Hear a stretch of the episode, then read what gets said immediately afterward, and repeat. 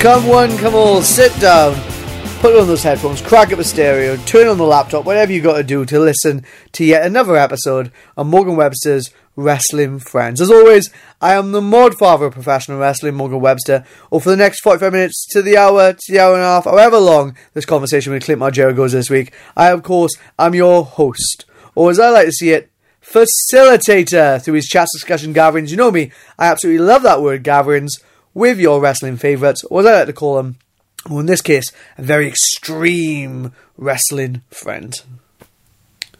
Of course, I say it every week, but I guess if you are listening, you kind of already know, but maybe maybe you're unsure. Of course, this podcast does come to you free of charge every Wednesday, and we're able to do that through iTunes, Stitcher, SoundCloud, Podcast Addict, or wherever, wherever you get your podcast from. But we're able to do that in part thanks to our sponsors over defendingwrestling.com.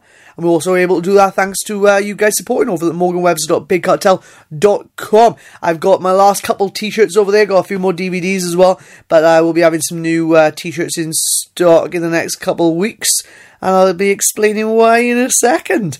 But uh, yeah, by all means, jump over to morganwebster.bigcartel.com, support us that way, or of course, go and support defendingwrestling.com because by helping sponsors, of course, you help us. I say this big circle of positivity, and it really is great. But of course, I do understand and that not everyone can afford to do that, and do not expect it. So, uh, if you do want to give something back, if you do want to say, "Hey, Flash, loving the podcast, please, please, please keep these going," and, and you haven't got the money to do so, then please jump over to uh, the social media and give me a shout out. I love seeing those. So, either on the Twitter at Flash underscore Morgan, either on Facebook, facebook.com forward slash Flash Morgan Webster, Instagram at Flash Morgan Webster, or of course, if you do want to be a little bit more discreet, maybe you want to be a sponsor, or maybe you want to give me some tech advice. I love I love seeing those emails. Drop me an email over at uh, flashmorgan at live.co.uk. Love seeing those tweets. Love seeing those Facebook posts. Love seeing those Instagram notifications. And I love getting those emails. So please, if you cannot support uh, Defending Your Wrestling and you can't jump over to the morgan morganwebster.bigcartel.com, then please just give me a shout out because I do, I do, I do love seeing those. So yeah, before I jump into the conversation with uh, Clint Margera this week, which is a cracking conversation, really nice to sit down with Clint and uh, finally get a chat with him. I say every week, but uh, sometimes you just really don't get a chance to sit down and chat with your mates.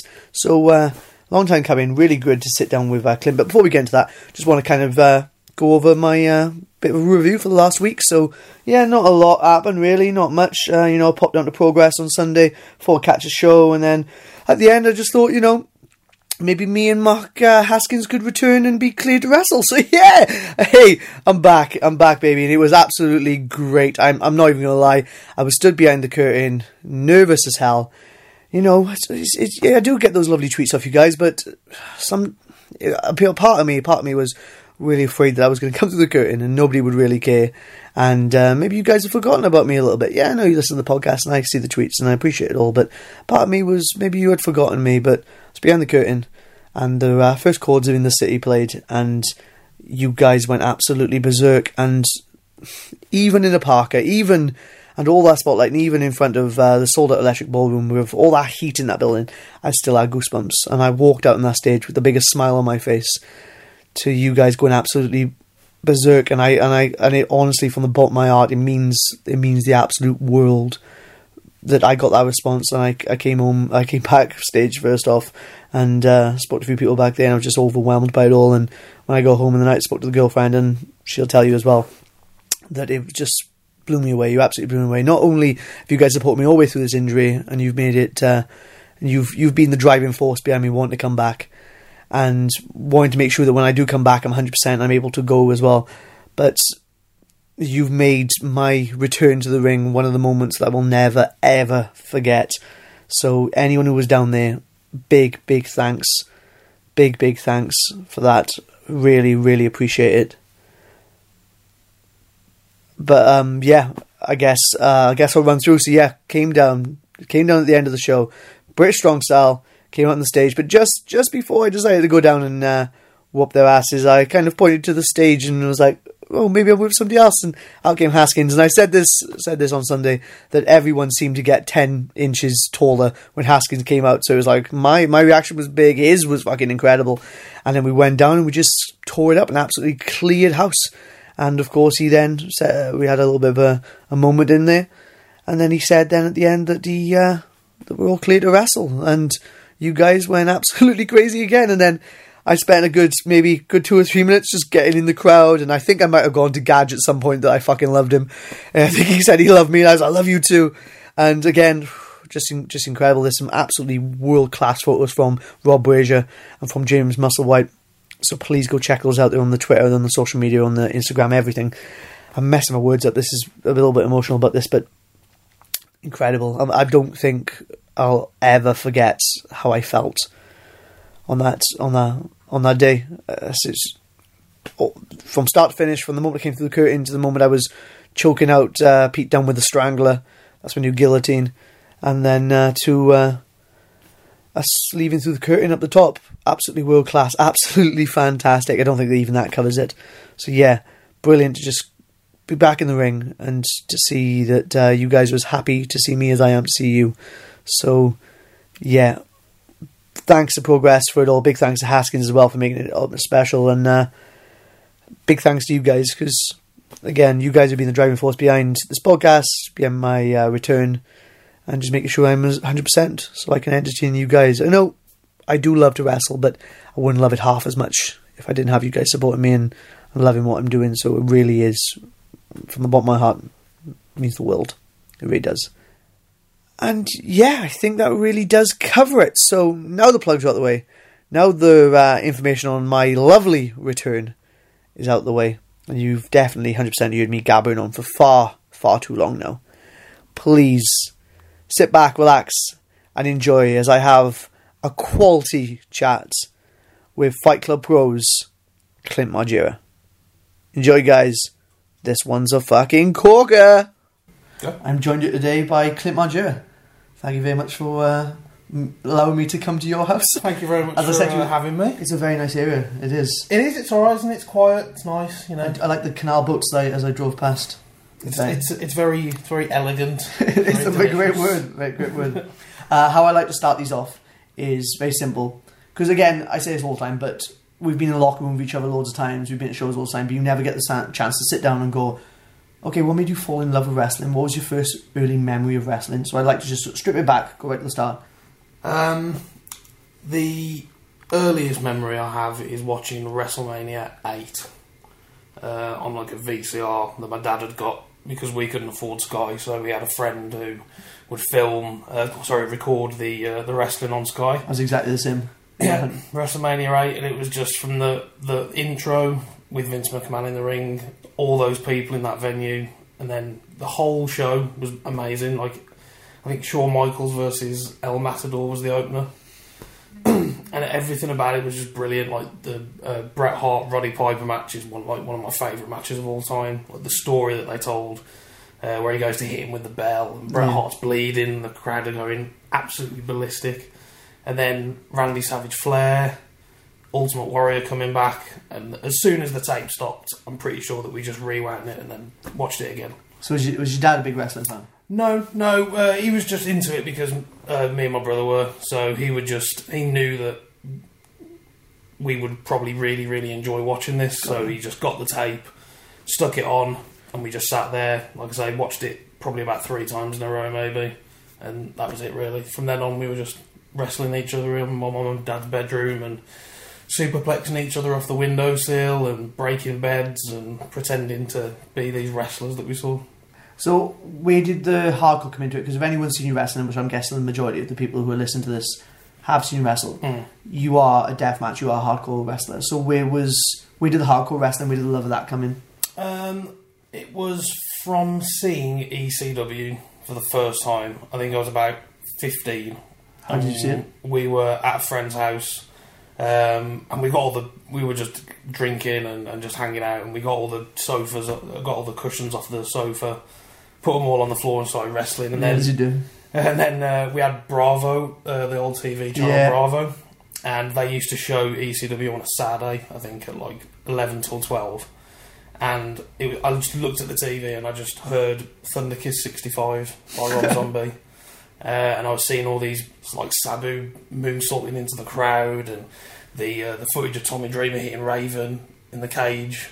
And like from then, I was just like, "What the hell is this? What is this?" Like people were going through tables, there was chairs, there was fire, people were jumping off cages, and I was like, that's the wrestling that I want to do. I want to do silly, silly things and get massive reactions. So it was just from then on, and um, I think we got a tape of the first ever King of the Death match Yeah. from 1995, the Kawasaki Dream. And How, uh, how did you get that? um, brother knew someone who could get videos where it was like streamed from America.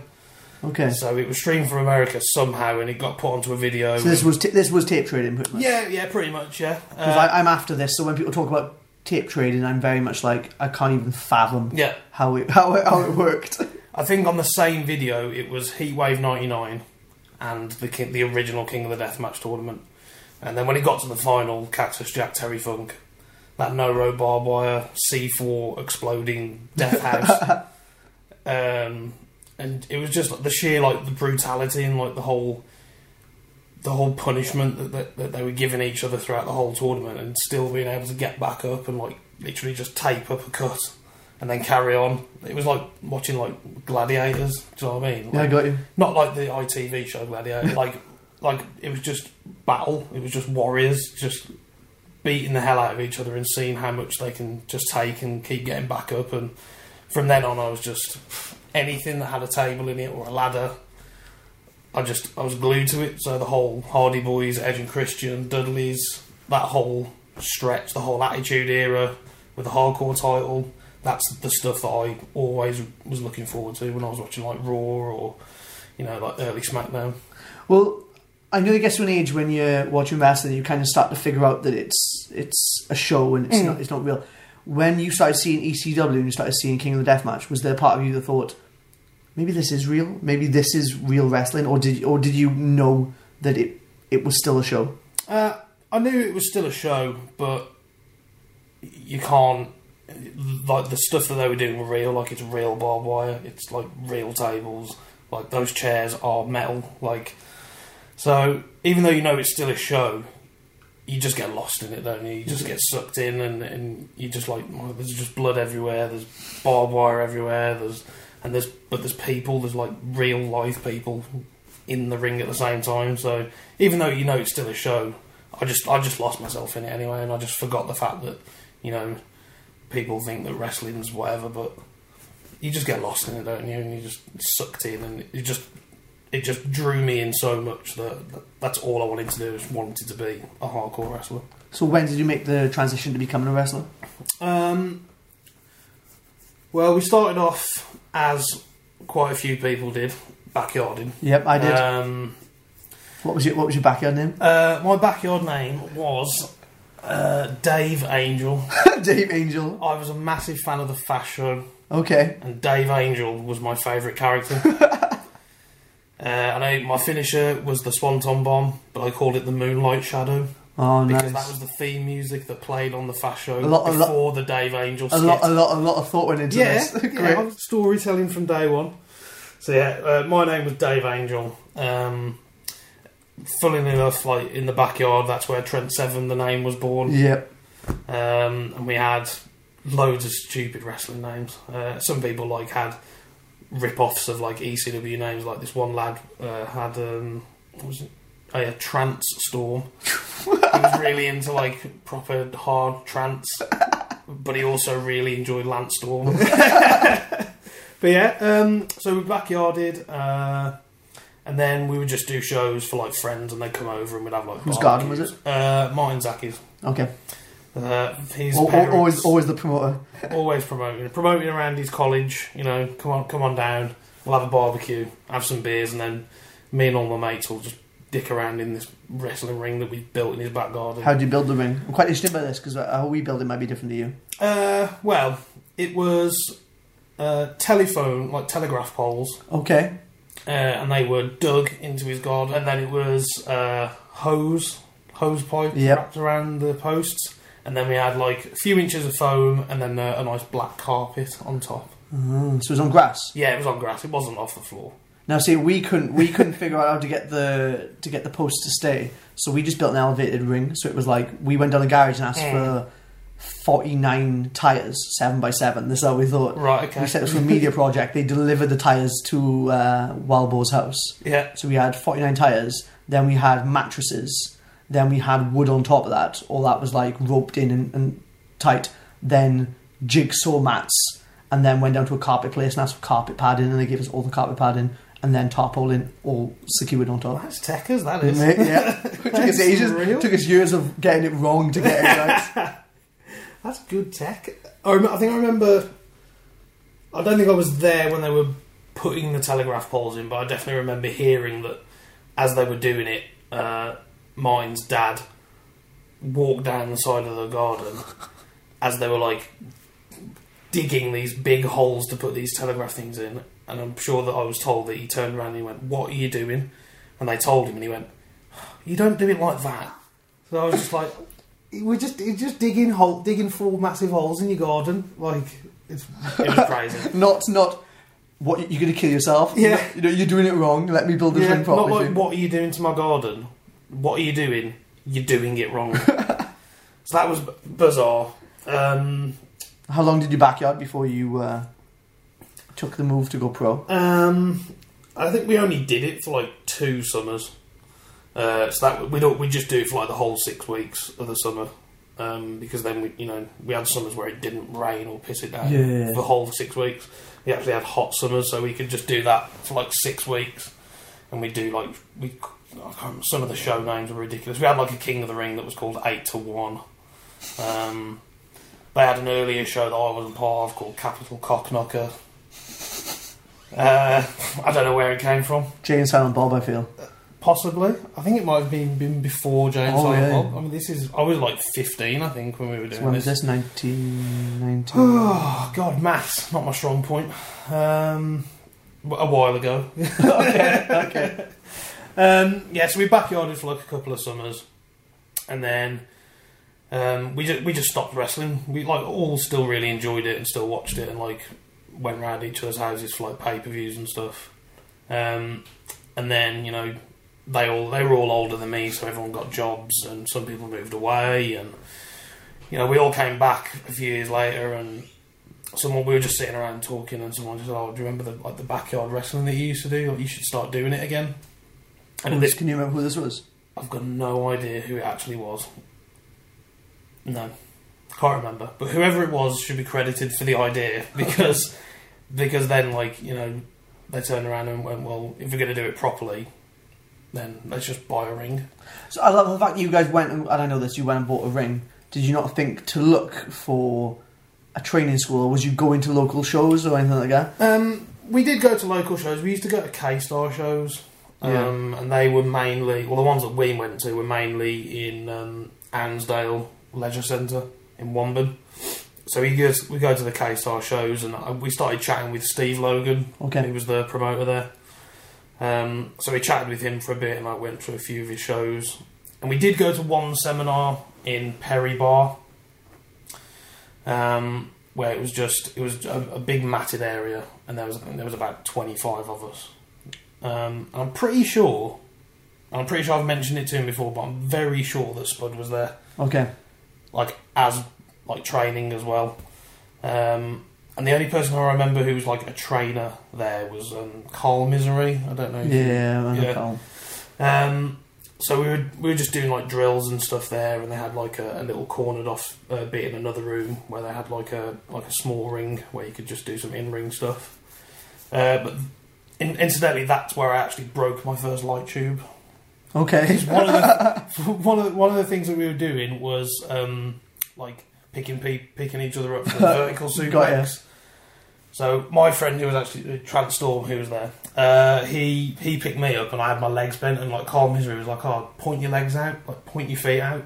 So I did, and then this just shattered light tube just went everywhere. So that was actually the first time. I The ever- adrenaline yeah. coursed through your veins. Yeah, so like, oh Flashbacks to uh, oh, glass. I'm just gonna to Foley and Funk. like, oh, light tubes all over the floor. I'm just gonna angel into them. Um, yeah, so we we did that, and then we just kind of like uh, just started training ourselves. Really, when we got the ring, uh, when we we had it shipped in from America, um, we stored it in a the scout hut at Penn Cricket Pen, Club, yeah. the infamous hut. Do you feel that the shows you were going to, and I can imagine K Star and the other shows around you, were very child orientated, very family orientated? Hmm. Do you reckon it was very much the reason you guys decided not to train and get a ring yourself? Is it just wasn't the wrestling that you guys wanted to do? Because I know that when I come to the Midlands, Fight Club Pro was completely different to anything else in the area. So do you reckon that was one of the big factors on you guys going, we're not going to train, we're just going to do it ourselves? Yeah, definitely. Um, yeah, they, they were very, very family orientated, and you know, it was very like boo yay, all that kind of stuff. But I think because we were when we were into wrestling, it was ECW, the Attitude Era. It was you know there was swearing, there was hardcore wrestling, there was you know people doing crazy flips and all, all this stuff, and I think we always wanted to do that kind of wrestling because that's what we were completely immersed with. Um, so when we yeah when we started to train ourselves, we were like, well, we want to train to do the wrestling that we watch, like the hardcore stuff, the Attitude Era stuff, you know. What would go on to become British Strong Style, pretty much? Well, I suppose essentially, Mhm. yeah, essentially that, that's correct. Um, yeah, so we would just start, we just train ourselves, and we went to. It didn't really start getting super serious until we went to. I think we went to King of Europe Cup in two thousand and seven. Okay, where was that? Uh, that was the Liverpool Olympia. Okay. Um, and that was like the, the weekend that Alex Shane ran this King of Europe Cup. And like Rhino was there, uh, Nigel McGuinness was there, and it was the first time that we were seeing like these big name American wrestlers who weren't in WWE, like Ring of Honor, you know, Chris Hero, The independent stars, the independent stuff in in England. So we were super excited for that weekend.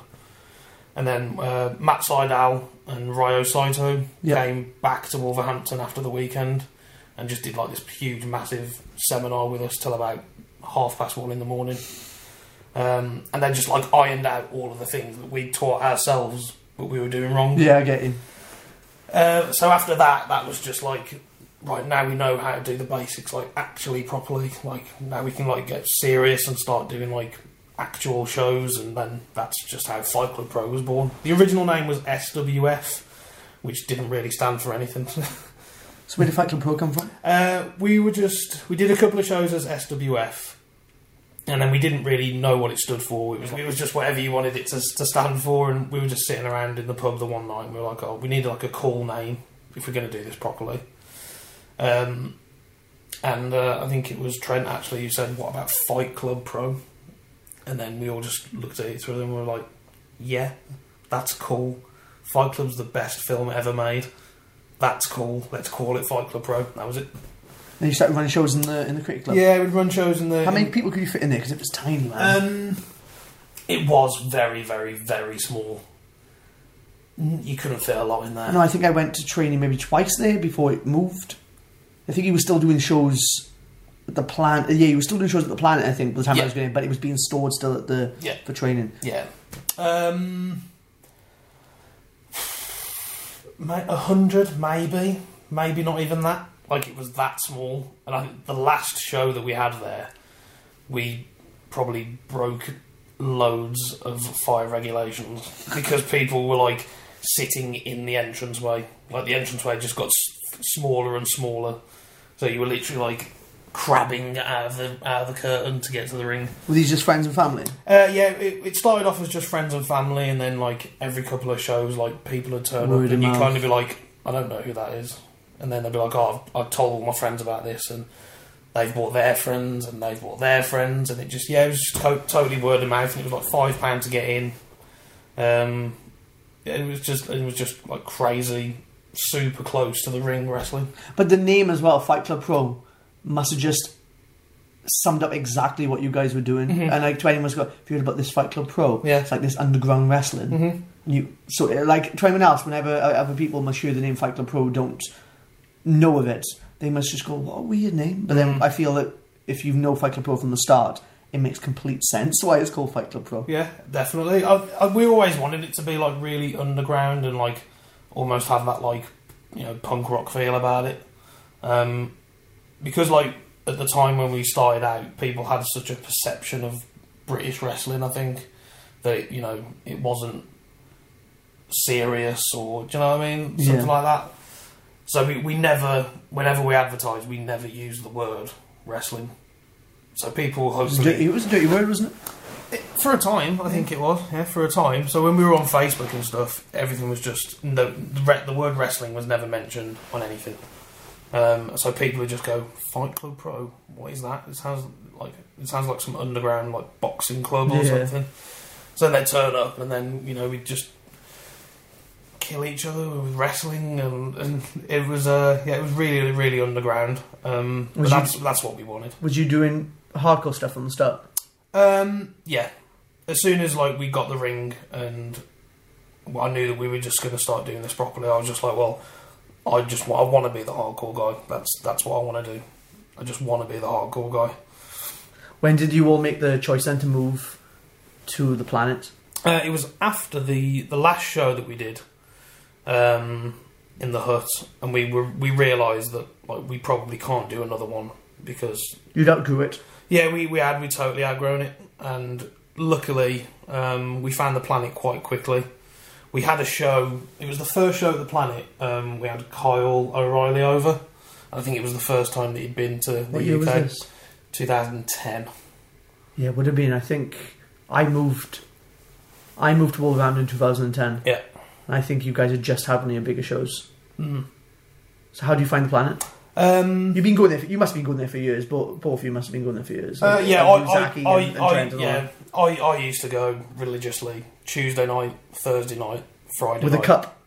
Huh? The, it was, they used to do the cup, didn't they? Uh, I was even before that. yeah. Yeah, even before that, I just I was I wasn't living at home at the point. I was sharing a house with some friends, and we would just we would go to the planet three nights a week without fail. My favourite place to go. God, I loved it. Absolutely loved it. Sticky floors, dingy rock. Club, Indie downstairs, yeah, rock upstairs. indie brilliant. downstairs. Everything something for everyone. Down Broad Street, which is not the best street in Wolverhampton, and everything about it just kind of fit like a, the Fight Club Pro vibe. But I think we had we had the show booked at the Hut when Kyle came over, and then about a week before we were told that we couldn't do it there. So we were scrambling around. Like you know, Kyle's flight was already sorted. Like he was, you know, already here. So we were just scrambling around, and luckily, um, we were just like, "What about the planet?" They Huh. might let us do it. Um, I think uh, Zaki like knew Mick, who owned it. Yeah. So we uh, we were talking to him, and he was just like, "Yeah, I'll let you do it." It was it was totally just meant to be like a one off, I think, until we found somewhere else. But once we'd set the ring up and everything, and the crowd were in there, we were and the show was over. We were just like, "Let's just do shows here all the time." How did you get Kyle over? Because at the time you said there wasn't a lot of people bringing over American independent stars. So how do you manage to go? And Kyle wouldn't have been a big name at that. He would have been somebody making a bit of a stir. Yeah, uh, I think it's because we were we got on quite well with Davey Richards. Okay. um, and he would always message um, about like coming over and stuff. So how did that relationship form with Davey? Uh, Zaki, I think Zaki and, and, and Trent just uh, just chatting with him. Um, actually, completely forgetting the fact that they did Independence Day in two thousand and eight. Okay. so all of those guys were on there, like Danielson. And that was that in That was in the Wulfrun. Okay, right. So they so they had Fight Club Pro did Independence Day in the Wulfrun. Mm-hmm. Okay, and how many did they get in on that? Uh, I think they had uh, f- about four hundred on the Saturday, Fuck. maybe, and then I think 2008. That's huge. Yeah, and then I think on the Sunday might have been a little bit less, maybe three fifty. was Trenton on the show, or was it just Uh, no, it was it was purely imports. they were still Um, under the Fight Club Pro banner? well, it was ju- it wasn't really under any banner. Like um, Ben and Zach just promoted it. Got ya. We tried to keep the Fight Club Pro name um, Separate. separate to it. So they promoted it. Um, we originally had we're going to have uh, New Japan people come over as well, uh, but that kind of that fell through. But it was like uh, there was Ring of Honor guys. There was uh, WXW had a guest match. In fact, that was might have been the first time that I saw Tommy End. Yeah. Um, and Thumbtack Jack was there as well, so I got to see some of the hardcore stuff. sick. Um, Kenny Omega was here because he was doing. That was when he was doing like DDT Yeah. in Japan. Uh, but yeah, Danielson was here. Uh, Briscoes, and then we had like uh, Spud was on it. Sabre was on it as well. and it was just, and because Davey was here, they just started talking, and it was the first time that Davey and Eddie teamed up Got as you. the American Wolves. So that's they always credit that. Yeah, that is right. That's why they. Yeah, that's, that is true. Somebody Yeah. told me that in, in the in the car once. Um, so it was just that that relationship just built from like uh, Independence Day, and David would always tell uh, Trent and Zach about Kyle O'Reilly. So like, oh, he's you know he's like training with me. He's like I'm mentoring him. He's really good. Like he really wants to come over to the UK, and I think you guys would be great at looking after him. Yeah. So yeah, uh, that's that's how that started with uh, with Kyle. Hey guys, do you love Morgan Webster's wrestling friends? Well, now's your chance to see it live. In association with Attack Pro Wrestling's Chris Travis Tag Team Invitational, Morgan Webster's Wrestling Friends will be coming to you live from the Cathays Community Centre on the 5th of March. Times and guests are yet to be announced, but all proceeds will be given to the Cavendish Cancer Care in memory of Chris Travis. So if you're in the Cardiff area that weekend, or even if you're not, get down to the Cathays Community Centre, make a donation, and watch me host, or as I like to see it, facilitate a gathering that is sure to be a lot of fun. So was that the did that open the relationship as well for other people to come over then? Because I said I came in 2010 to Wolverhampton, and I think you guys were you really were one of the first promotions outside of IPW, Mm. which went on to become RevPro, of course, that were actually using big indie stars or stars that were getting an internet buzz about them. Mm. So was that? Do you reckon that was the relationship then started forming? 'Cause I remember you guys did. Was it CZW versus Fight Club Pro? Yes, yeah. That was the first project I had. But was was that the show? Do you reckon that put Fight Club Pro on, on the map? Um, I think it helped. Like the the the, the birth of the cage, uh, like helped us a lot as well. Because I think people started then coming because they were told, "Oh, there's this wrestling in the planet, and they've got a cage around the ring." All so, the time. which you ne- which you don't ever see. So it was up all the time then. Um, initially, obviously, for the Band to Violence uh, CZW show, it was because we were having like light tubes and we thought it would be a nice way of protecting people. Yeah, which is yeah, fair point. But yeah, it just then I think the word of mouth started going. We're like, oh, it's in like a cage, and then there's the ring, and it's all grubby and sweaty, and I think like, having the cage definitely like made more people come and, and check us out. I feel that when I came to the Midlands, I feel like you guys were becoming very protective over the product, and I understand. Then I didn't quite understand why. Now I look back and I totally understand why. But was it out of fear that people were trying to jump on the hype train that you guys had created that you worked so hard to produce? Do you reckon that was one of the reasons? Um, 'Cause I know, like, I feel like Attack and Fight Club Pro have grown around about the exact same time, and I think that they were built on the core beliefs of the exact same thing. We hmm. were watching independent wrestling, doing these music videos, and that's all we wanted to produce was super indie shows. yeah, And you were on the flip side where you want to hit, create these British strong style shows, and I know that we were quite protected at the start. Do you reckon that's what? Do you reckon that's why you guys were quite protected? You didn't want anyone else kind of just jumping on the on the hype train. yeah. It, it it was very like close knit when we started. It was like these are the guys that we want to use. Um, you know, we trust these people. These are the people that we want on the shows. You know, we had we we had a good core roster, um, and then I mean, yeah, it, I know what you mean. Like we were very protective over it. It was just like this is what we want to do. We didn't really pay much attention to other companies, but we we just wanted to be completely different to everything else that you could go to on like a Friday or a Saturday night. And we want it to be more like a night out, so you'd go and watch the wrestling, have a few beers, and then you just go to a club or something. Yeah, everybody else. But we, yeah, we were, we were protective over it. We wanted it to be our special thing. It was like this is, we want this to be ours, and you know the, the people who turn up to our shows, and we want them to just feel as protective over it as we did. Well, I feel as well that you were super protective over it, and then the last going off in the planet, especially, I feel like you you guys stopped being becoming protective, and then Fight Club almost lost its identity a little bit because there were so many people showing up that weren't Fight Club Pro regulars, and I feel like it became just another indie promotion. Mm. But now it's moved back to the fiction. It's got that identity back again. Would you say that's correct? Um, at a point, yeah. I, I think. Um, I mean, I was away from from Fight Club Pro for about a year and a half, so I, you know, didn't really see that any initial change like firsthand. Of course, yeah. You know, obviously, I'd, I'd you know keep pay attention to what was happening with with the shows and stuff, and like they were still having like big shows, like big names, like would come over. I mean, they had like they had Steen over and Yep. you know, like names like that. But you know, which brought in big crowds. But I think it got some kind kind of got to a point where people almost expected there to be like an import.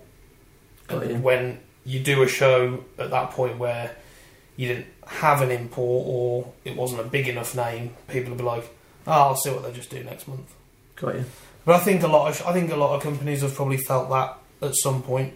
Uh, I think at one point, wrestling over here became quite import heavy, and I think people felt like you needed to keep bringing name after name after ex WWE guy after current TNA guy, and I think a lot of shows felt like that's what you needed to bring a crowd in. So when you didn't have that, people were like, "Oh, you know, I'll just I'll wait until the next one, see who see who they announce." Well, that year out you had from Fight Club Pro, you were branching out. Then you were going different places. Hmm. So you were going to the likes of Kamikaze, uh, Hope as well. Had you in for was it the first ever? Big Yeah, the, yeah, the no canvas. Yeah. yeah. So how did you find that? How did you find? You were just in Fight Club. That's all you were doing. How did you find it when you started branching out and going to different places? Um, it was it was weird. Like, I obviously, you know, you want to kind of wrestle more places, but because I was just so Fight Club is like my home. Uh, so when you go somewhere else and you're in a locker room with people that you've never met before, it is a little bit weird, and I I kind of like went into myself a, a little bit Well, I've been there. Yeah, Um, I mean, like um, there's, there was good guys in those in locker in those locker rooms and stuff, and like the the no canvas match at Hope. Uh, it was just a crazy. that was with uh, Jack Jester. Yeah. yeah, like a crazy concept, never been done before in the UK. You never know how like the crowd are going to react to it. It wasn't really billed as a hardcore show or an over eighteen show, so there were some unhappy parents in the crowd when you know me and Jess were both bleeding. We've got drawing pins out and. You know, their kids are going like their kids are cheering, but they don't really want them to cheer.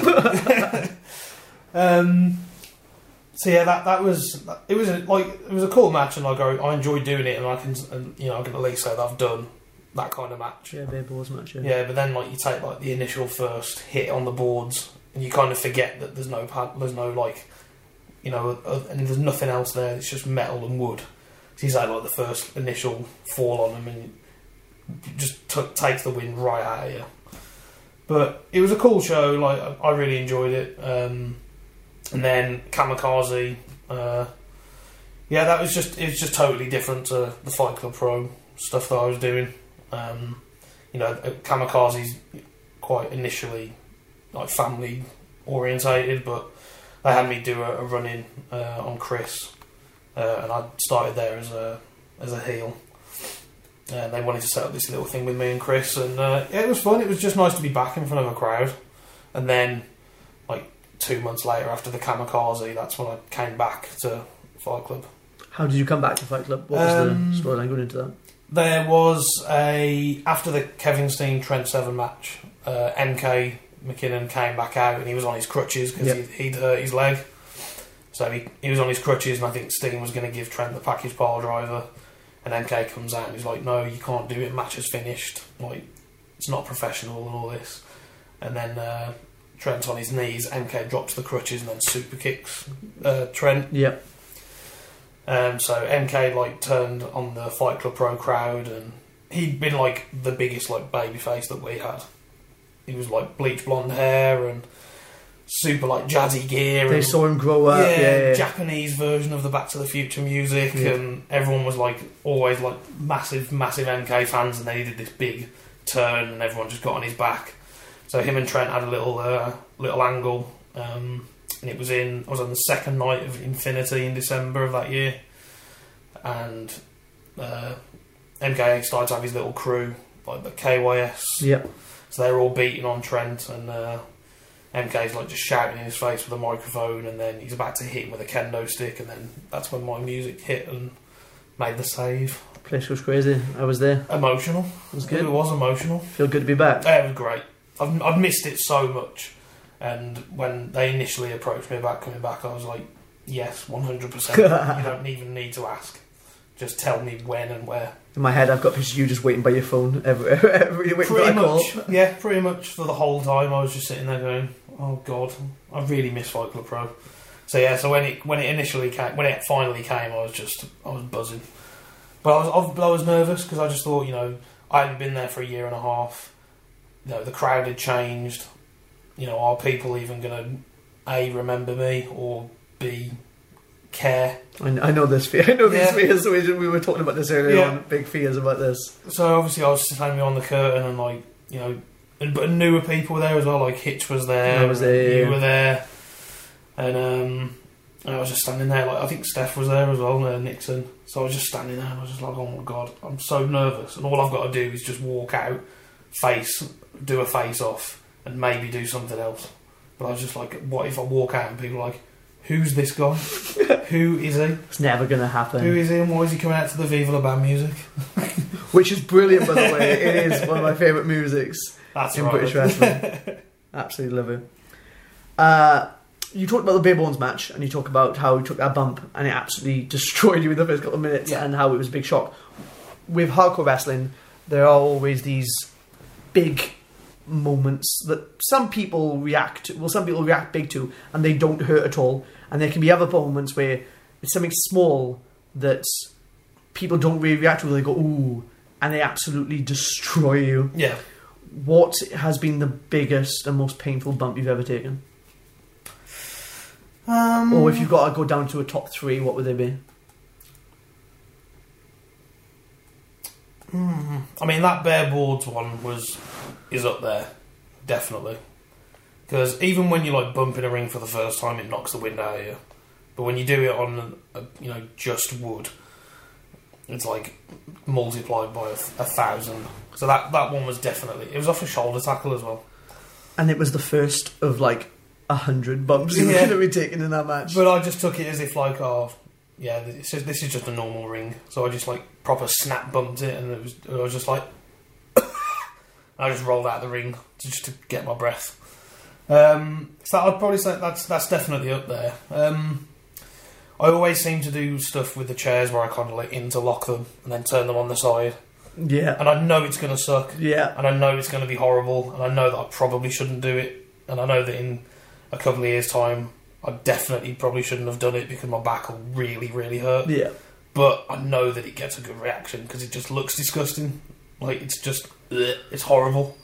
it's like two chairs interlocked on the side, and you just get thrown onto it. So I always, I always really enjoy doing that one because I know it's going to get a good reaction. Hurts Um, like shit. Yeah, it's, it's awful. I really should stop doing it. I really should stop. But like I say, I want I want to do stuff that like that gets a good reaction. So I always know that's going to get a, a reaction, regardless of whether people like feel sick or cheer. It's getting a reaction for me. Um, that's probably like the worst way to I've taken a bump. I mean, like the the worst thing that I've had done to me, I'd probably say is the Guitar Hero that, that Brooks gave me when we had our fans bring the weapons Yeah. match. Like someone had actually sat there all night and glued like 200 thumbtacks onto the back of this Guitar Hero controller. And when he slapped, smacked it on my back, the neck of the guitar broke off, and then it was just sticking in me. It was, and it was like the first two minutes of the match. And that, that I'd, I'd definitely say that's the most painful thing that I've had. Um, we, uh, I was at that show with my girlfriend, and Mm. that that happens, and she looks at me, and I return. I just look back at her and go, "It's just getting started." It's literally two minutes in. There's plenty more to go, and then we start pulling out salt and crazy stuff. But I'm sure we'll talk about Chris. We, we will. That is definitely on the list. Uh, we talked about like your your biggest bumps because of the style you do, and there not being a lot of hardcore wrestlers in this country. Mm. I think off the top of my head, I could probably name five who are known notoriety for their hardcore stuff. Yeah. That means when hardcore wrestlers from, or stars or legends or icons that you've looked up to are brought over into this country, Mm-hmm. you're on the top list of people they go into face. So, who have you wrestled? Who've been your big icons, or Can you remember somebody that you got to wrestle and you were just in awe over the fact that you were going to be wrestling them? Um, well, I mean, obviously, being able to wrestle Abyss was a huge deal, and I've got to do that twice. And like Kamikaze have always been really good to me. Where was it? Both times Kamikaze? Uh, yeah, both Kamikaze. Uh, one in the Cadbury Club in Bourne- Bournville, and then the second one was at Aston Uni. Okay. Um, so I was uh, the first time I, you know, I was super nervous because Abyss ain't a small dude. I mean, he's massive. He's a huge guy, man. But he's also one of the nicest. I was gonna guys say, that lovely, absolutely ever lovely. possibly want to meet. Um, so I turned up at the the Cadbury Club, and I was just like, I was just waiting around for him to turn up, and then he just walked into the door, almost just engulfed the door, and I was just like, Jesus, man, he's so big, he's massive. What am I going to be able to do? But we, we ended up having like a pretty decent match, and he was very very complimentary. what sort of match was it? Uh, we had a monsters ball. Okay, I thought it was. So he, uh, Harry Old, credit to him, had uh, made a little Janice, had got the 2x4 and been hammering nails into it. so that was pulled out during the match, and um, yeah, he was, he was very, very complimentary to me afterwards. Um, he was under the impression that I'd been wrestling for a long, long time. But by that point, I think I'd only been doing it properly for like six years. Uh, so yeah, he was super complimentary. Um, then we got to do it again. Uh, we did the uh, Monsters Ball again in Aston Uni. And at the end of the match, we um, he's kind of like set up him coming back over again. So when he does come back over, we're gonna have a cage match at Kamikaze. I don't know when it's gonna happen, but it's definitely going to. And then obviously Tommy Dreamer We had a conversation about this the other week, didn't we? was uh, again kamikaze. Um, that was that's someone who, when I started watching ECW, I was completely in awe of. Like I idolised Tommy Dreamer for years, and I always what his matches were like one of my favourite ECW matches. Him and like Raven, that whole feud, Yeah. that whole thing, him and Sandman, everything about it, like, and it was in his promos, like the passion that he had for like hardcore wrestling. I just, you know, I was just completely in awe of everything that he did. So when I got a chance to wrestle him, I just didn't really know it was really happening again until I Where, got there. where was this? Uh, this was at Bournville again for Kamikaze. Kamikaze. Um, so yeah, so again, like I got there and he was already there and just messing around on his laptop, and I was just like, shit, man, I can't actually believe that I'm going to wrestle Tommy Dreamer. Like it's a huge deal.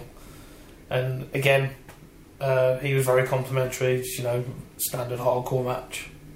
Um, took it around the venue. A lot of fun, really, a lot, loads of fun, and you know, if it ever happens again, I'd be more than more than up for it. And then you know, obviously, like you say, there's not many hardcore wrestlers in in the UK, but the first time I got to wrestle Jimmy was a massive deal Yeah. because I used to go to shows that Jimmy was on. Uh, he didn't do many in the Midlands, but every time you know he did one in the Midlands, I always wanted to go.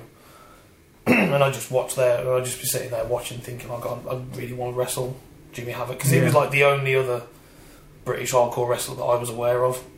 So I was like, "This, this is like for my goal to, to re- for like wrestling here is to, to wrestle Jimmy." So the first time we got to do that, Fight Club Pro was massive, and like he he has been a big influence on me, and I you know to say that he's one of like one, one of my good friends now as well. Like I'm buzzing off it, and like we hang out and bullshit, and we like the same music. Yeah, I was to say about yeah. all that kind of stuff. And we're very similar, so yeah, having been being able to wrestle Jimmy, you know, several times now. Top stuff, man. Buzzing. Was that was that built up or was that just a match that was announced? Um, people, I think when I started at Fight Club at that point, like people knew um, that hardcore wrestling was what I was there to do, and we didn't really build it up. It was just always talked about. Like after the shows, people would always say, "Oh, you need to get Jimmy down here," and we really want to see Clint versus Jimmy. And then we didn't really have any build. It was just announced. It was like, "Bang, it's happening." So this is the date. It's at the planet. It's this much to get in if people really want to see it, then they just need to come down to the planet. Um, to move on from that, I feel that even though those matches come out of nowhere, they happen and they're absolutely great. I still think that your best stuff, and we touched on it a couple of seconds ago, um, is you and Brooks. And I feel that one of the reasons that is one of your best is because it wasn't just a hardcore match. There was so much emotional investment in that, and that's again that's when wrestling, in my opinion, become it transcends. Hmm. It's when you're able to emotionally connect and get the crowd fully into it. How did you and Brooks in that hardcore match come about? And if anyone hasn't seen this, please go find him and Brooks. It is one of my favorite matches. Not even saying that. Um, well, thank you very much. No, it was, it was, it was the first uh, Fight Club Pro show. I took my girlfriend to as well, and she absolutely loved it. Oh, good, nice. Um, a lot of credit does go to Chris. He uh, initially, the first of the three matches, it was just supposed to be me versus Chris. Uh, Chris is like super heel at Fight Club Pro. People hate him. He comes out, he spits water at people, he sticks his fingers in people's ears, wet willies them. People just find him obnoxious. They hate him. And luckily, I've been able, I've been able to, you know, always be a fan favourite at Fight Club Pro. So it was just like, we'll just have Chris come out and just be a dick, and then, you know, Clint can come out and be all like, yay, and then we just kind of build it as like a hardcore match. And it was just literally supposed to be just a one off. It was just like, we'll just do Chris and, and Clint for this show. And Because he's been very clever over the last year. That I think it was just supposed to be him and Nixon on a one-off, and he built an entire story around storyline around that. So the fact that he then took the initiative again with you to do the same mm-hmm. is great. Definitely, I, and like, Chris is very story orientated. I think with his wrestling, he wants like he wants build and he wants stuff to be done with purpose. And- drama. Yeah, he wants drama and he wants people to go through all these different emotions and you know he wants the payoff at the end. I think, and he he pushed for the way that the match was going to work with with Zaki to make it into another one. So then we'd have a reason to have an, another match, and then it just went from there to the to the end. The fans bring the weapons match, but like you say, there was so much emotion going into it. Um, you know, we had the, the normal hardcore match and he beat me, which people probably thought wasn't going to happen. Um, then we went into the, the show after where we had the I Quit chain match, um, where he beat me again. But then we obviously had that whole thing where you know my girlfriend got in the ring to, to stop him. I never saw this live. So how did that how did that play out? Um, so we were, we were having the match, and and Chris had initially said on like Twitter and stuff that he was gonna because we booked it as booked it as an I quit match, and he basically said like I don't know how I'm gonna make him say I quit. I think I'm gonna need to you know do something that's more personal. So that's how we, that's how it was kind of left, and then he chained me up in the ropes with with the chain and he was stapling me, like pulled my top over my head, and he was just sta like gave me like three or four staples in the chest and like in the arm and stuff, and like stapled my t-shirt to my head, and I wasn't like quitting or anything like that. So he got out the ring, and he was like looking around for something to to make me quit, and then he went and grabbed my girlfriend, dragged her into the ring. Have you still got your t-shirt over your head at this point? Yeah, yeah, I've still got it over my head, and then he pulled my t-shirt. So the crowd's going mental Yeah, at this so the point. crowd are going mental. I can't see. He pulls my t-shirt down, and like there's Lily standing in front of me. So I start losing my shit, just going mental. but you're chained to the ropes and you can't move. Yeah, and he, he drags her drags her over to an open chair, and he puts her head on the chair like he's going to like curb stomp her into the chair. So I pull the ref in, and I you know I do the whole you know fuck, fuck it, I quit, I quit, stop it, leave her alone, I quit. And then she crawls over to me. Chris gets out of the ring, and then he gets back in the ring because he's just a prick and he's just not done. She turns around and he just gives her the big fucking big boot straight to the face. I remember her saying, uh, speaking to me about it, and she went, "I was afraid I just wasn't going to fall over," and then she went, and then Chris made me fall over yeah. because he he man he connected with that. Oh. big- Ollie Sandler got such a great. No, was it Ollie? I think it was Ollie. Was it Ollie? No, it was Jim. It was Jim. turning Apologies, face. Jim. Sorry, Jim. It was Jim Maitland. Uh, he got an amazing picture of the impact, and like my girlfriend's got like bright orange hair, so it looks like a head is a hair's just her head's just exploded. Yeah, and you can't see her face, and you can't see Chris's foot, but it's just.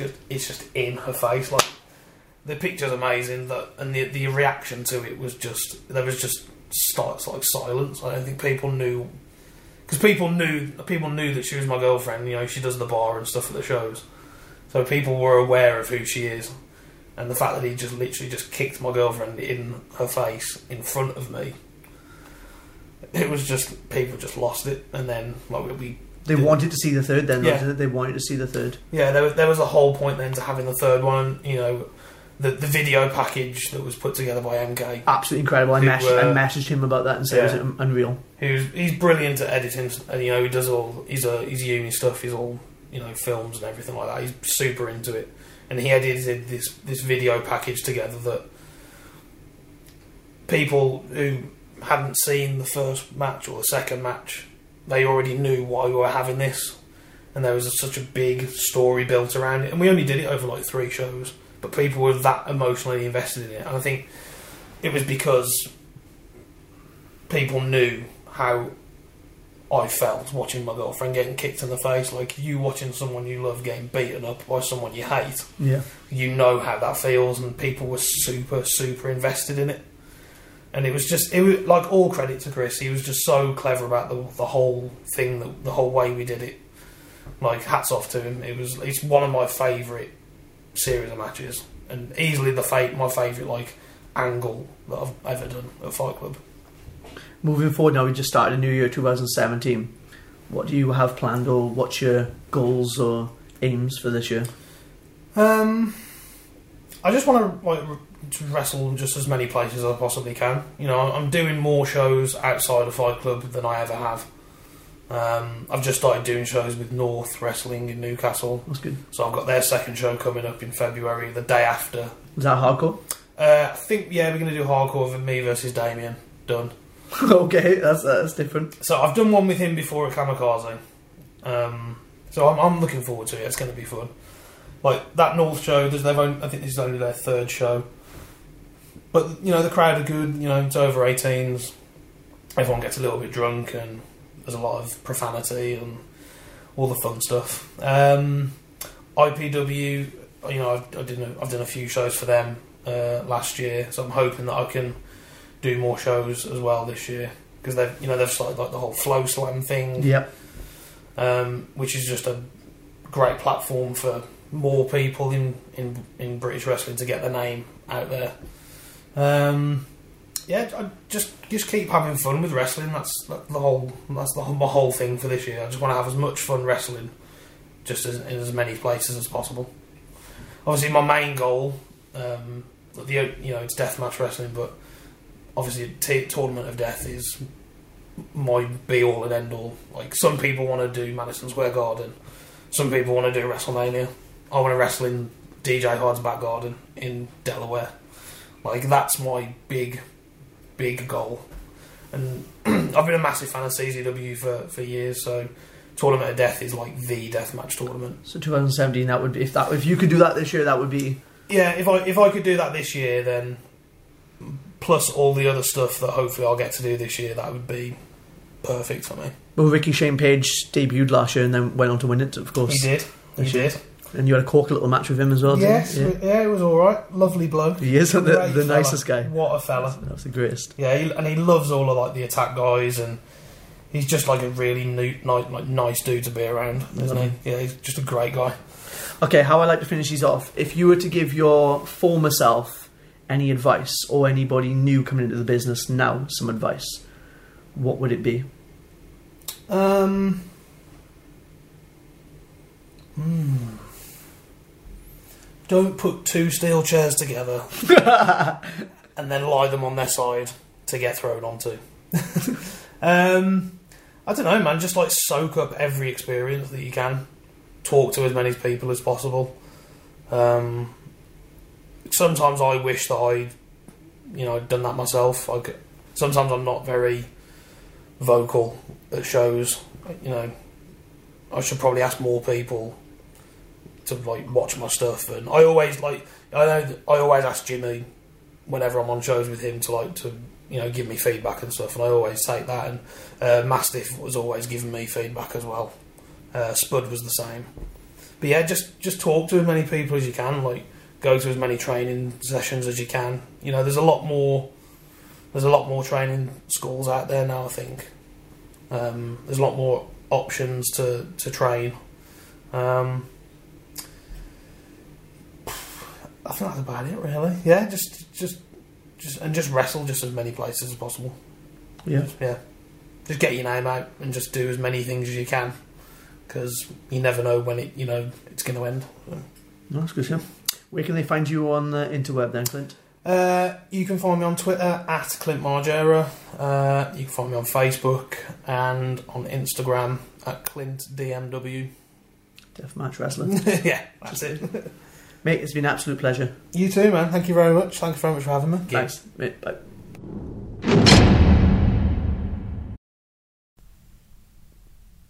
Clint Margera, everyone. What I tell you, absolutely cracking conversation with Clint this week. I really enjoy how it wasn't just Clint's story, but it was uh, a lot about Fight Club Pro. Kind of chat a little bit about Trent Seven as well in there. But uh, told me a lot of stuff I didn't know. As I said, never get to sit down and chat with people these days at shows. Well, you do, but you're more talking about the shows or this or that, and, and sometimes you just don't know their story. So it was absolute pleasure to sit down with Clint.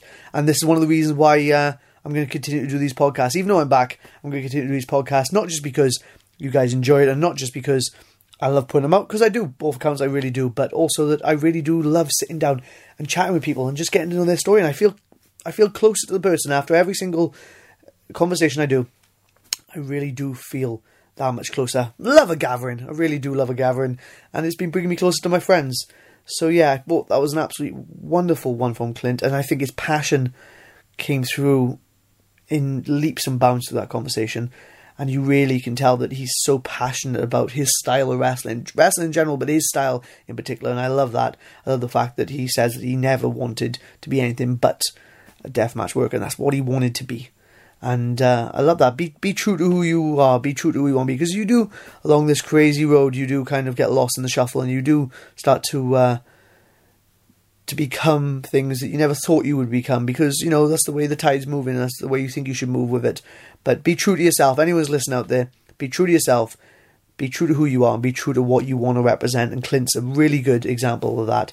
And uh, he's absolutely killing it. He really is. Uh, him and Drew, him and Drew had one of my favorite matches at uh, Wrestle House a couple of months back for Attack Pro Wrestling and Fight Club Pro. So definitely go check that out. But yeah, absolutely fantastic conversation with Clint Margera, and yeah, I guess that sums it up. Really, absolutely fantastic. Yeah, really appreciate it. Thanks, Clint. Appreciate it, man. Next week's guest is Nathan Cruz. Nathan Cruz on the show. This is uh, the one I've probably been meaning to do for the longest time after Eddie Dennis. Because I think Nathan contacted me after the second or third podcast and went, Yep, we need to get this done. We definitely do. And every time I saw him at Progress, it was either I was late or he was late or I was just doing one or I already said yes to somebody else because it was the only time I could get them. And it's just been revolving door of it not happening for so long. So Sunday, before the big return, got to sit down with Nathan. The man is the most exquisitely dressed man in all of British wrestling. And we go into that, we chat about that, we chat about everything from his start in Yorkshire, we talk about All Star, we talk about WWE, we talk about uh, UK tournament, we talk about all that. And it's a really great chat. We talk about the school in the US and stuff as well. I wasn't going to let him get away with that because, you know what? My first impression of Nathan was through that, and it wasn't a very positive one. But now I really do like Nathan, and I get along with Nathan, and we're really good mates. And I do look forward to seeing Nathan in every show. So I was determined, determined to get that his side. I had, had Mark Haskins' side, I've had uh, Eddie Dennis's side, and I was determined to get Nathan Cruz's. So yeah, this is a really good one. It's a really full, in depth discussion and I say it every week, but it probably is one of my favourites. And it's a great joy to be able to sit down and have these chats with my mates because, again, learning stuff that I never learned about and really opening my eyes and my ears to everything they've got to say. So not just not just great for you guys, it's great for me as well to sit down and chat. So yeah, so yeah, next week's guests, Nathan Cruz.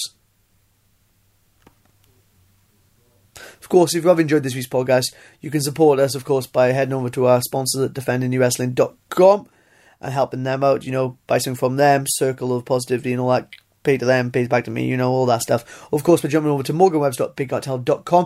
Going to have some new t-shirts up the next couple of weeks, thanks to the return. Whoa, they're, uh, they're lovely, they really are.